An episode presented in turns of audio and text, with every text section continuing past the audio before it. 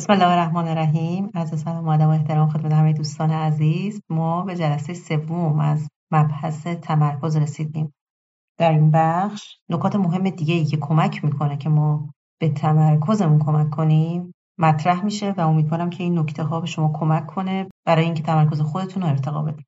خب تو نکاتی که داشتیم تو جلسات پیش مطرح می‌کردیم رسیدیم به زمینه های ایجاد علاقه.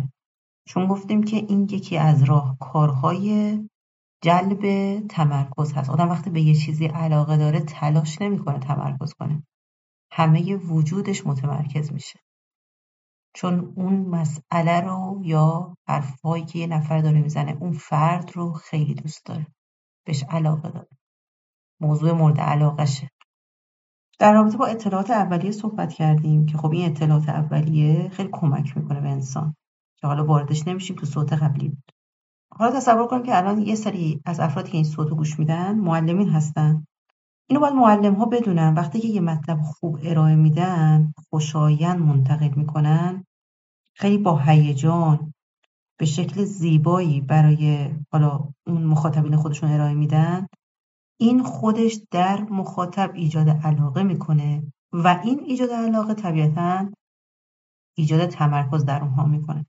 وقتی خود معلم حوصله نداره بیانگیزه است بیحال فقط صرفا رفع تکلیفی داره یه محتوا رو به مخاطب خودش منتقل می‌کنه خب طبیعتا نباید انتظار داشته باشه که اونم تمرکز داشته باشه. اینکه تو برنامه ارائهش دغدغه داشته باشه که تمرکز بچه رو جلب کنه به این محتوا خب وقتی بدون یکی از راه اینه که بچه ها علاقه من بشن به اون بحث و یکی از راه های علاقه اینه که خوب قشنگ جذاب ارائه بشه اون محتوا خب طبیعتا اثرگذار میشه. جدی گرفته میشه این بخش. نه اینکه صرفا از بچه ها بخوایم بچه ها تمرکز داشته باشیم. بچه ها باید تمرکز داشته باشه. خب این تمرکز باید بسازیم. حالا اگر فرض کنیم بحث معلمی هم نیست ما داریم مطلبی رو خودمون می‌خونیم یا یک کتابی خودمون می‌خونیم. ولی جزء درس ها و امتحانات ماست. تو این حالت باید به خودمون بگیم که ببین اینو بیا به شکل خوبی برای خودت بیان کن. یعنی وقتی مطلب رو می‌خونیم سعی کنیم که یه جوری که رو ما حس خوبی میده بر ما اثر خوبی داره اون مطلب رو باز تکرار کنیم و دوباره بیان کنیم به زبان خودمون. این واقعا کمک می‌کنه که احساس کنیم نه من نسبت این مطلب دارم علاقه من میشم. دارم بهتر یاد می‌گیرم بهتر می‌فهمم. مورد بعد اینه که اگه ما بتونیم به کاربردهای عملی یه مطلب علمی فکر کنیم معمولا اون موضوع راحتتر و سریعتر تو ذهن ما جای می‌گیره. یعنی اون تمرکزی که لازمه نسبت به درک محتوا در ما ایجاد میشه. مثلا به عنوان مثال قانون عمل عکس عمل نیوتن یه قانونی که مثلا بچه ها باید توی برهه یاد بگیرن. حالا کافی توضیح داده بشه یا آدم به خودش بگه که ببین این میمونه که تمام اعمال ما به خودمون برمیگرده. یه همچین قانونی رو در نظر بگیریم تو هستی برقراره هر چیزی هر عملی عکس عملی داره و این تاثیر می‌ذاره. بعد مثلا معلم یه شعری می‌خونه میگه که هر کنی به خود کنی گر همه نیک و بد کنی. خب اینا یواش یواش تو ذهن مخاطب میشینه. این یادش دیگه نمیره. حالا اگه هر چیزی رو ما بیایم توی لحظه های زندگی کاربردش رو بهش فکر کنیم چرا من دارم این کتاب می‌خونم؟ واقعا چرا دارم این صوتو گوش میدم؟ چرا دنبال این برنامه هستم؟ تاثیرش تو زندگی من چیه؟ خیلی یه ذره توی این موضوعات عمیق میشه آدم. احساس به این موضوع خیلی علاقه داره. با اکراه و اجبار و مجبورم کارو پیش نمی‌بره. این هی علاقمندیشو و اشتیاقشو بیشتر می‌کنه و خب طبیعتا تمرکزش بیشتر میشه. حالا توی حوزه علاقمندی دانستن قوانین هم یکی دیگه از این راه های ایجاد علاقه در آدمه. مثلا وقتی یه بازی رو آدم می‌بینه وقتی ندونه قوانینش چیه هر چیزی فوتبال باشه والیبال باشه بسکتبال باشه خیلی براش معنی نداره. ولی کافی یکی بیاد بشینه بر آدم توضیح بده ببین اگه اینجوری بشه این اتفاق میفته اگه اونجوری بشه این اتفاق میفته آدم این آگاهی بهش کمک می‌کنه هیجان زده بشه دقت کنه. و این همون ایجاد علاقه است در واقع. حالا وقتی یه کتابی دست می‌گیره وقتی آدم مقدمش رو می‌خونه وقتی که فهرستش رو می‌خونه هدف اون نویسنده از تعلیف این کتاب می‌خونه اینا ایجاد انگیزه می‌کنه. اینکه ما یه دفعه بیایم وسط کتابی رو شروع کنیم یا مقدمه و اینها رو رها کنیم بگیم نه من اصل مطلب بخونم. اینا غلط تمرکز تمرکز کافی یا علاقه کافی رو برای ما ایجاد نمی‌کنه. حالا خب توی این داستان خب توی بخش مطالعه من میگم خب تمرکز داشته باشم. همین هم می‌تونه اینطوری بشه که ما بگیم خب پس باید قانون ها و روش های مطالعه رو یاد بگیریم. مثلا وقتی آدم قوانین بازی والیبال رو ندونه نمی‌تونه اصلا بازی کنه. نمی‌تونه توی گروه قرار بگیره. نمی‌تونه تاثیرگذار باشه. حالا هرچند حتی دوست داشته باشه. توی مطالعه به همین ترتیب یعنی وقتی ما یه سری نکات رو یاد می‌گیریم که چجوری مطالعه بهتر داشته باشیم واقعا اثر داره که هم به مطالعه علاقه من بشیم و هم طبق رعایت اون قوانینی که یاد گرفتیم خیلی بهتر عمل کنیم متمرکز بشیم. نگیم نه مثلا چه قاعده می‌تونه باشه؟ نه واقعا اینا آموزش داره و آموزش ها واقعا به آدم کمک می‌کنه. یکی دیگه مواردی که میگن اثر داره توی این بحث علاقمندی اینه که اینه که هرچی می‌خونید به زبان خودتون برگردونید. یعنی یه چیز پیچیده می‌خونین یه چند دقیقه مکس کنین به زبان ساده خودتون برگردونید ما الان مثلا یه سری کلاسایی داریم با عنوان به زبان ساده. مثلا کتاب چل حدیث که یک کتاب اخلاقی سنگین هست ولی خیلی مهمه و تاثیرگذار بر اصلاح و بهبود و رشد و تعالیمات تو حوزه اخلاق. ما داریم می‌خونیم. خیلی هم میگن ما این کتاب رو نخوندیم یا سمتش نرفتیم به خاطر اینکه به نظرمون سنگین بوده نمیفهمیدیم خیلی جاهاشو. ولی ما گفتیم اشکال نداره بیاین رو خونی می‌کنیم جای سختش رو توضیح میدیم. این ساده سازی به زبان خود برگردوندن و مستاقهای عملی تو زندگی امروز آوردن آدمها رو علاقمند می‌کنه. الان خیلی به این کانال علاقمندن و خیلی دوست دارن. دنبال می‌کنن.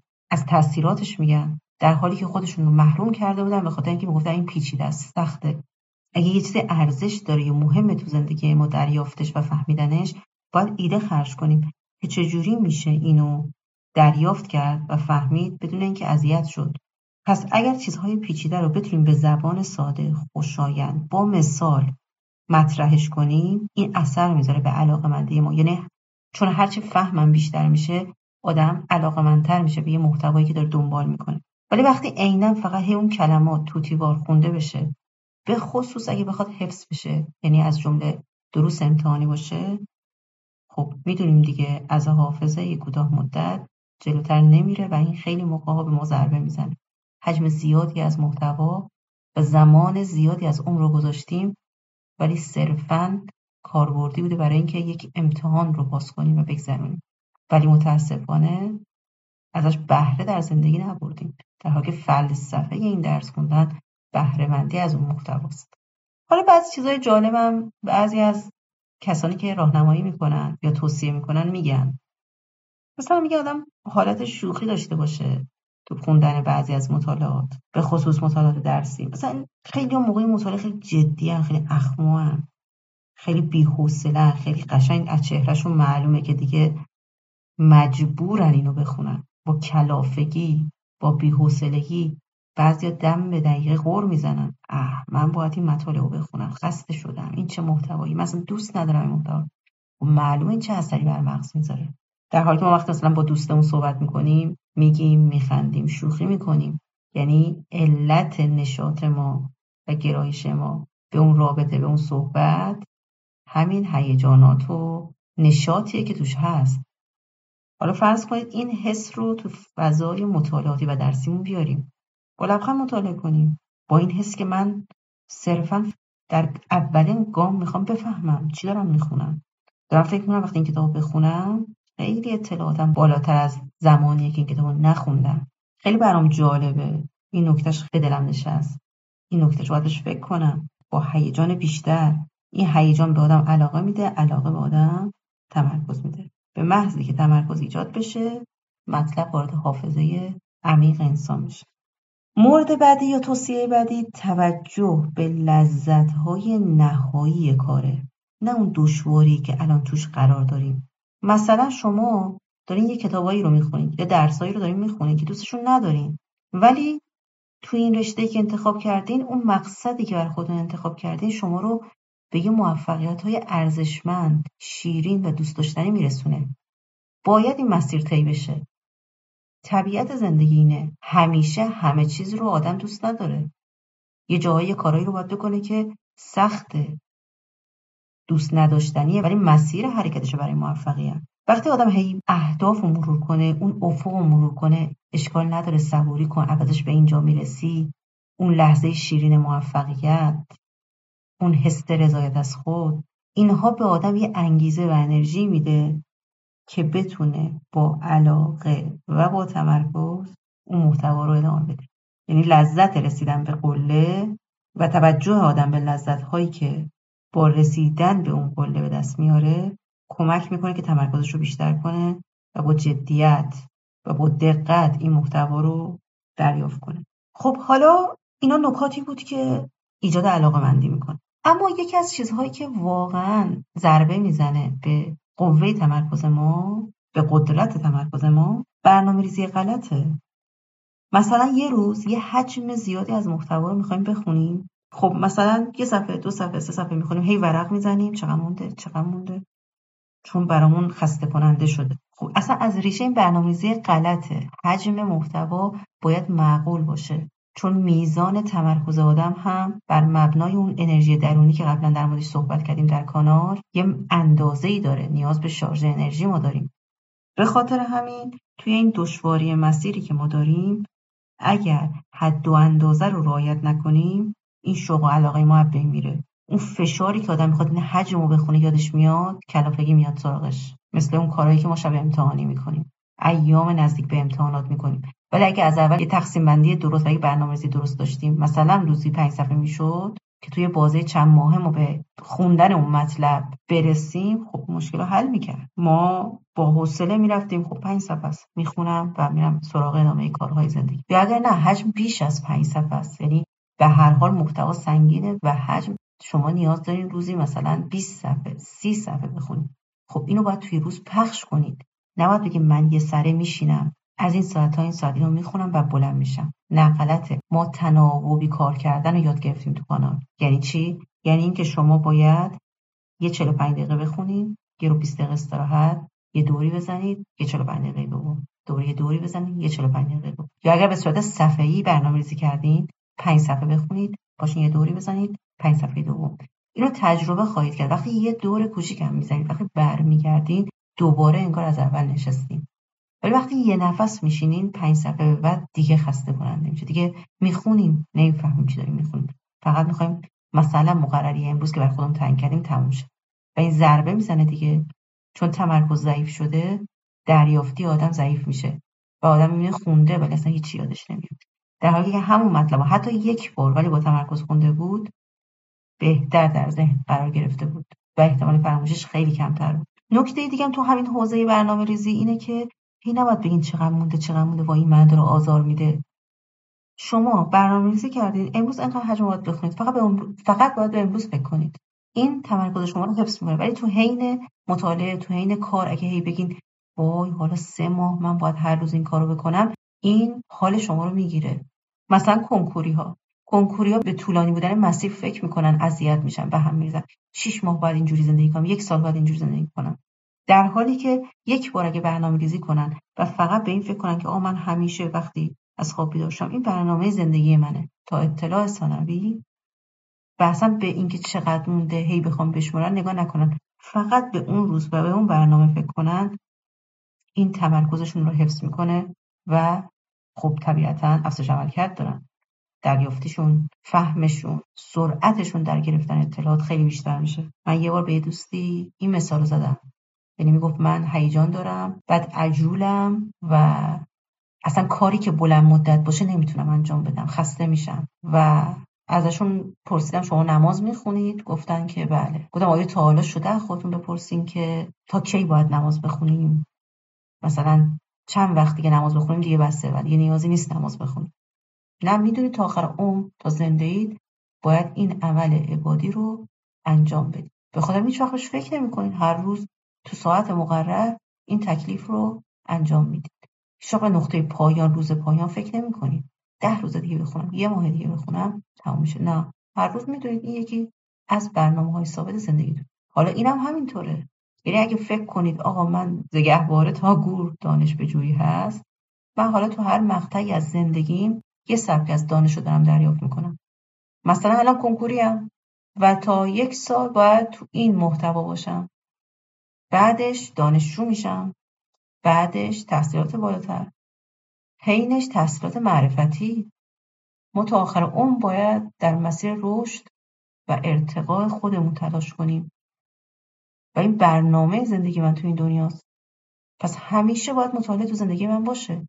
همیشه مطالعه‌ای که بر مبنا و با نگاه رشد بیشتره تو زندگی من هست. پس خستگی نمیاره. فعالیت و کار ثابت و روزانه زندگی منه و با روح من و فکر من عجین شد ولی برای اینکه ما دچار تهوع روحی نشیم حدش رو باید نگه داریم. ما تو اعمال عبادی هم این نکته رو داریم. اگر دیدی حال نداری حق نداری مستحب باید انجام بدی. فقط واجب تو انجام بده. چون بعضی موقع ها افراد در اعمال مستحبی باعث میشه یه آدم حوصله انجام کار واجبش هم دیگه نداشته باشه. در حالی که شما الان وظیفت این بود که اون کار واجب رو انجام بدی. حالا اگه حال داری حوصله داری حس مناجات با خدا داری کارهای مستحبی هم انجام بده. دعاهایی کنارش هم بخون. خیلی هم ارزشمند خیلی هم باعث ارتقای روح آدم میشه. ولی اگه حوصله نداری به اونا نپرداز که به اصل کارت نرسی. توی برنامه های ساده و معمولی زندگی هم همینه. شما تو برنامهتون اگر یه کنکوری هستین مطالعه این درس ها امروزه. حالا ممکنه صد تا موضوع متنوع مطالب اصلا خوب و مفید تو مسیرتون قرار بگیره اول باید واجب تو انجام بدی. کار واجب شما کنکوره. اگر اینو خوندی و طبق برنامه پیش رفتی حالا می‌تونی یه کار فوق برنامه هم داشته باشی. البته آدمای با برنامه ما تو مشاوره ها به دوستان منتقل کردیم. آدم با برنامه همیشه چه کنکوری باشه چه دانشجو باشه چه خانم خانهدار باشه چه آقای پرفعالیت سر کار باشه یک زمانی برای مطالعه که خارج از اصلا موضوع کار درس و فعالیتش فوق برنامهشه موضوعی که بهش علاقه داره و دوست داره بخونه در مسیر رشدشه تو برنامهش هست براش وقت گذاشته. یعنی اینجوری نیست که بگه حالا اگه وقت آوردم این کتابو می‌خونم. نه جوری برنامهش تنظیم کرده که مثلا شبی یک روب مطالعه داشته باشه یا روزی پنج صفحه مطالعه داشته باشه. ولی طبیعتا و عقلا و منطقا اول اولویت اینه که مثلا اون برنامه درسی که تعریف کردم و شروع کنم صبح پا شدم. و این کمک می‌کنه که اون انجام واجبات به آدم روحیه میده. انگیزه میده اصلا ظرفیتش رو بازتر می‌کنه که به انجام مستحبات هم بپردازه. که تو کار برنامه‌ریزی ما همین تکلیف ها و کارهای اجباری ماست به علاوه کارهایی که جزو علاقمندی های ماست. حالا نکته جالب این که اون علاقمندی ها خیلی نقشش موثره. چون شما وقتی دو تا کار مورد علاقتون ولی با زمان خیلی کم در روز انجام میدین باتری انرژی احساسی درونتون شارژ میشه و همون درس اجباری یا شاید دوست نداشتنی رو بهتر می‌خونید. پس یکی از اشتباهات استراتژیک در برنامه ها و پروژه های سنگین زندگی اینه که بعضی ها میان کارهای دوست داشتنی رو مطلق حذف می‌کنن. مثلا میگن یک سال کنکور هیچ کار دیگه ای نکن. این غلطه. چون روح کم میاره. چون روح نیاز داره کاری که دوست دارم بکنه و اگر محرومش کنی تا یه زمانی تحمل می‌کنه. یه دفعه می‌بینین من تو بحث مشاوره با افراد زیادی مواجه شدم. بچه هایی که وسط بازی زمانی کنکور یا یکی دو ماه مونده به کنکور می‌برن و اصلا حتی رها کردن درس خوندن و انقدر فشار روحی روانی بهشون وارد شده. اما بچه هایی که گفتن نه اولویت من درسه و دو تا کار دوست داشتنی هم توی هر روز برنامه من هست. مثلا روزی یه رو 20 دقیقه با دوستم صحبت کردم. یا این کار هنری که دارم انجام میدم روزی مثلا یه رو 20 دقیقه براش وقت می‌ذارم. یا اون کتابی که خیلی دوست دارم روزی یه رو 20 دقیقه مطالعهش می‌کنم. یعنی نسبت زمانیش خیلی کمه ولی اون بهش نشاد میده انگیزه میده. و درسش هم اتفاقا بهتر می‌خونه. یا من یه آدم پر جنب و جوش و فعالیم باید ورزش کنم. مثلا باشگاه میره. ولی مثلا قبلا سه روز در هفته می‌رفته باشگاه الان با توجه به شرایط کنکوری مثلا یه روز در هفتهش کرده. ولی قطعش نباید بکنید اگر یه دفعه همه کارهای دوست داشتنی رو قطع کنید روح به هم میریزه. همیشه این مثال می‌ذاریم مثل یه بچه ای میمونه که مثلا پنج تا عروسک داره و با اینا بازی می‌کنه. بعد شما یه عروسک ازش بگیرید. یه خود نگاه می‌کنه شاید ناراحت شه که بالاخره چهار تای دیگر داره. بعد اگه دومی رو بگیرید یه خود بیشتر ممکنه متوجه بشه وضعیتش سومی رو بگین چون وقتی یه دفعه هر پنج تا رو بگیرین این بچه اصلا حالش خیلی بد میشه. ممکن اصلا مریض بشه. چون همه سرگرمیش و لذت زندگیش بازی با همینا بوده. و شما یه دفعه اینا رو همه رو حذف کردی و گفتی فقط برو بیا. این کارهایی که من به تو میگم رو انجام بده. اینا برای آینده تو و موفقیت تو بسیار مفیده. چقدر اون بچه اصلا منزجر میشه از این حرفا. چون تا دیروز داشته بازی می‌کرده و شما وقتی یه دفعه کل اون شیرینی و اون عادت و اون وابستگی رو ازش گرفتین حالا زیباترین و بهترین حرفا رو بزنید. نمی‌تونه.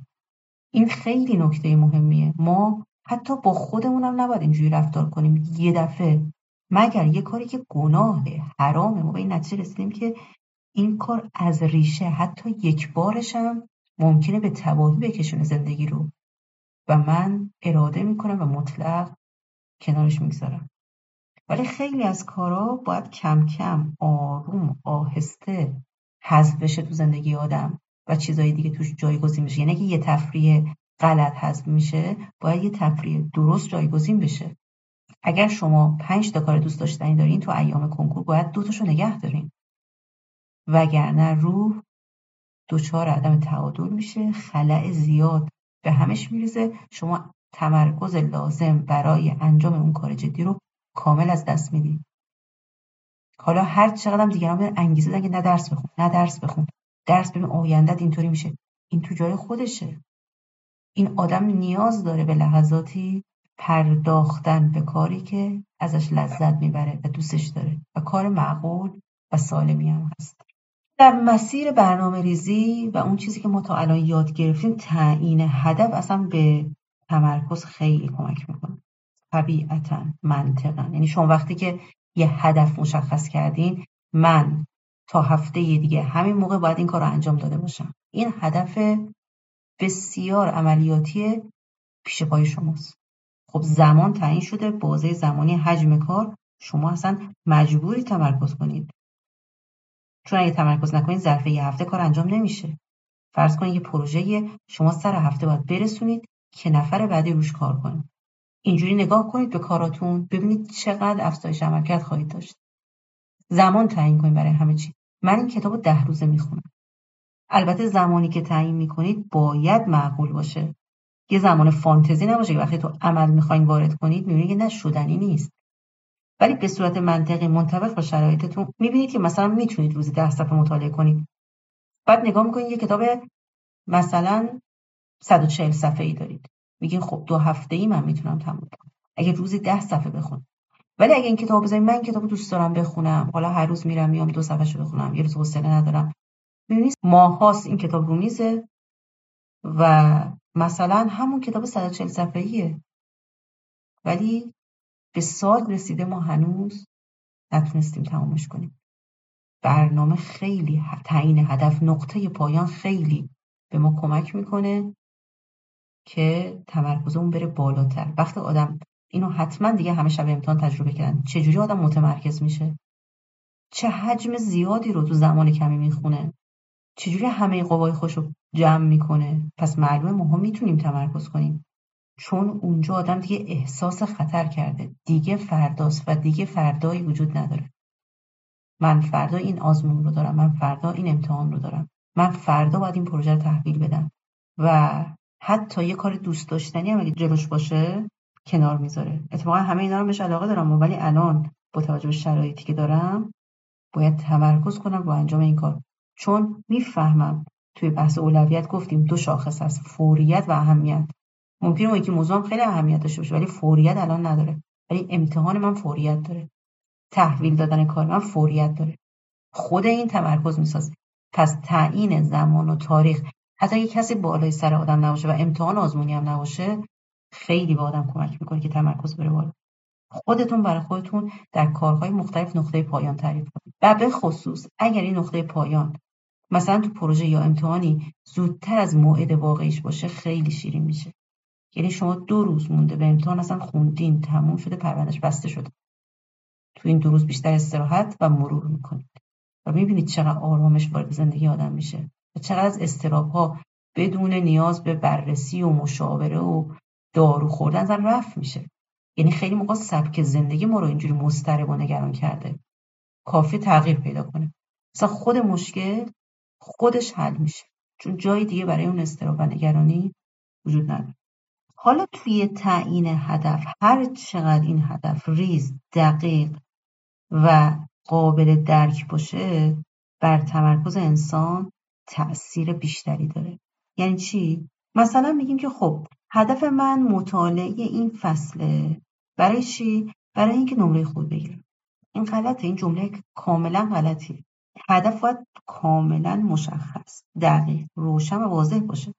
مثلا بگین که هدف من مطالعه این جدول مندلیوفه که بدونم با افزایش عدد اتمی شعاع اتم چه تغییراتی می‌کنه. ببینید چقدر جزئیه. چرا اینو میگیم به خاطر اینکه این ذهن رو کاملا متمرکز می‌کنه که ببینید جواب این چیه واقعا. به خاطر همین خیلی مواقع میگن خیلی کمک می‌کنه به شما. اگر قبل از مطالعه برای کنکور تست ها رو بخونید. یعنی سوالات تست ها رو بخونید که ببینید سوالا به چه شکله از چیا سوال شده چیا مهمه. اصلا مشخصا تاثیر می‌ذاره روی مدل خوندن و مدل دریافت کردن و مدل تمرکز. مثلا میگین هدف من اینه که بدونم چرا انقلاب مشروط شکست خورد. فکر کن یه جایی مبحثی مطرح بشه من بتونم رو جواب بدم. تمام کسانی که به تاریخ علاقه ندارند مثلا بچه های رشته ریاضی معمولا فراری ممکنه باشه. معمولا نه همه. بعد کافی این اهداف رو براشون روشن کنیم. بگیم ببین دوست داری اینو بدونی؟ می‌دونی چی شد که این اتفاق افتاد؟ من امروز به شما می‌خوام بگم. تمرکزها خیلی بیشتر میشه. پس اگر یه معلمی یه کسی که می‌خواد ارائه بده کارش رو با سوال شروع کنه آیا می‌خواین بدونین که چی شد که اینطوری شد؟ من در چهار محور بحث این جواب به شما میدم. من به شما میگم می‌دونین چه جوری میشه متمرکز شد؟ می‌دونین چه جوری میشه کار سه سال رو توی سال کرد؟ مهمترین و کلیدی ترینش تمرکزه. من می‌خوام به شما یاد بدم چجوری می‌تونید قدرت تمرکز خودتون رو در کارها بالا ببرید؟ خب این خیلی اثرگذارتر میشه. حالا اگه دقیق بگم که می‌دونید چجوری میشه در ده دقیقه حتی یک بارم پرش ذهن نداشت؟ مثلا شما ده دقیقه کامل کتاب بخونید بدون که یه بار ذهنتون بره جایی که مجبور شین برگردین زمان کش پیدا کنه. خب این خیلی سوال مهمیه. بله می‌خوایم. خب معنای تمرینی به شما یاد میدم که شما راهکارش رو پیدا کنید یاد بگیرید. خب این در صوتهای قبلی ارائه شد. پس هدف وقتی تعیین بشه وقتی حالت سوالی بگیره به خودش دقیق و مشخص به ذهن آدم برنامه میده که وقتی داره گوش میده متمرکز باشه که بتونه دستبندی کنه و به جوابی که ذهن اتش پیدا کرده که به فهم چیه برسه. حالا شما بیاین این روش رو برای همه کارهای خودتون در نظر بگیرید. چه کارهای مطالعاتی چه کارهای دانشگاهی چه کارهایی که شما در فضای شغلی خودتون بهش مشغولین چه کارهای زندگی. هدف فرش تعیین کنید. لحظاتی بهش فکر کنید. من هدفم از انجام این کار چیه؟ من می‌خوام به چی برسم؟ خود این هدفمندی به شما تمرکز میده بعد حالا یواش یواش اهداف دیگه هم بهش جذب میشن. پس اگر بتونیم هدف خودمون رو قبل مطالعه و قبل از انجام هر کاری مشخص کنیم اصطلاحا به اون کار دل میدیم. نه من واقعا می‌خوام این اتفاق بیفته. و این باعث میشه که با جدیت اون کار رو انجام بدیم. این جدیت یعنی همون تمرکزی که وقتی من دارم اون کار رو انجام میدم فقط اون کار رو انجام میدم. فکرم دیگه به جای دیگه نمیره. چون این موضوع برام مهم نیست. فقط مجبورم. مثلا دارم اون کار انجام میدم ولی ذهنم هزار جای دیگه است. معلومه اون هزار جای مهمتر از اینه. یا دوست داشتنی تر از اینه یا ذهن شما بیشتر درگیره تو اون موضوع تا این کاری که الان دارین می‌کنید. واقعا با این روش ها آدم تغییر می‌کنه باید امتحان کنید یعنی واقعا با تغییر نگاهمون به این مسائل و تغییر عمل کردمون به دستاوردهای متفاوت می‌رسیم. خب انشاءالله ما در جلسه آینده در خصوص روش مطالعه متمرکز کار خواهیم کرد. یعنی به صورت خاص روی موضوع مطالعه. چجوری ما می‌تونیم یک مطالعه با تمرکز داشته باشیم؟ حالا این مطالعه می‌تونه کار شخصی باشه فوق برنامه باشه یا می‌تونه در مسیر فعالیت هایی باشه که به صورت تحصیلاتی یا کاری ما لازمه که داشته باشیم. و اگر متمرکز انجام بدیم تو زمان خیلی کمتری حجم بیشتری رو مطالعه کردیم. و این سرعت و کیفیت کار ما رو در مسیر موفقیت خیلی بیشتر می‌کنه. انشاءالله. موفق باشید.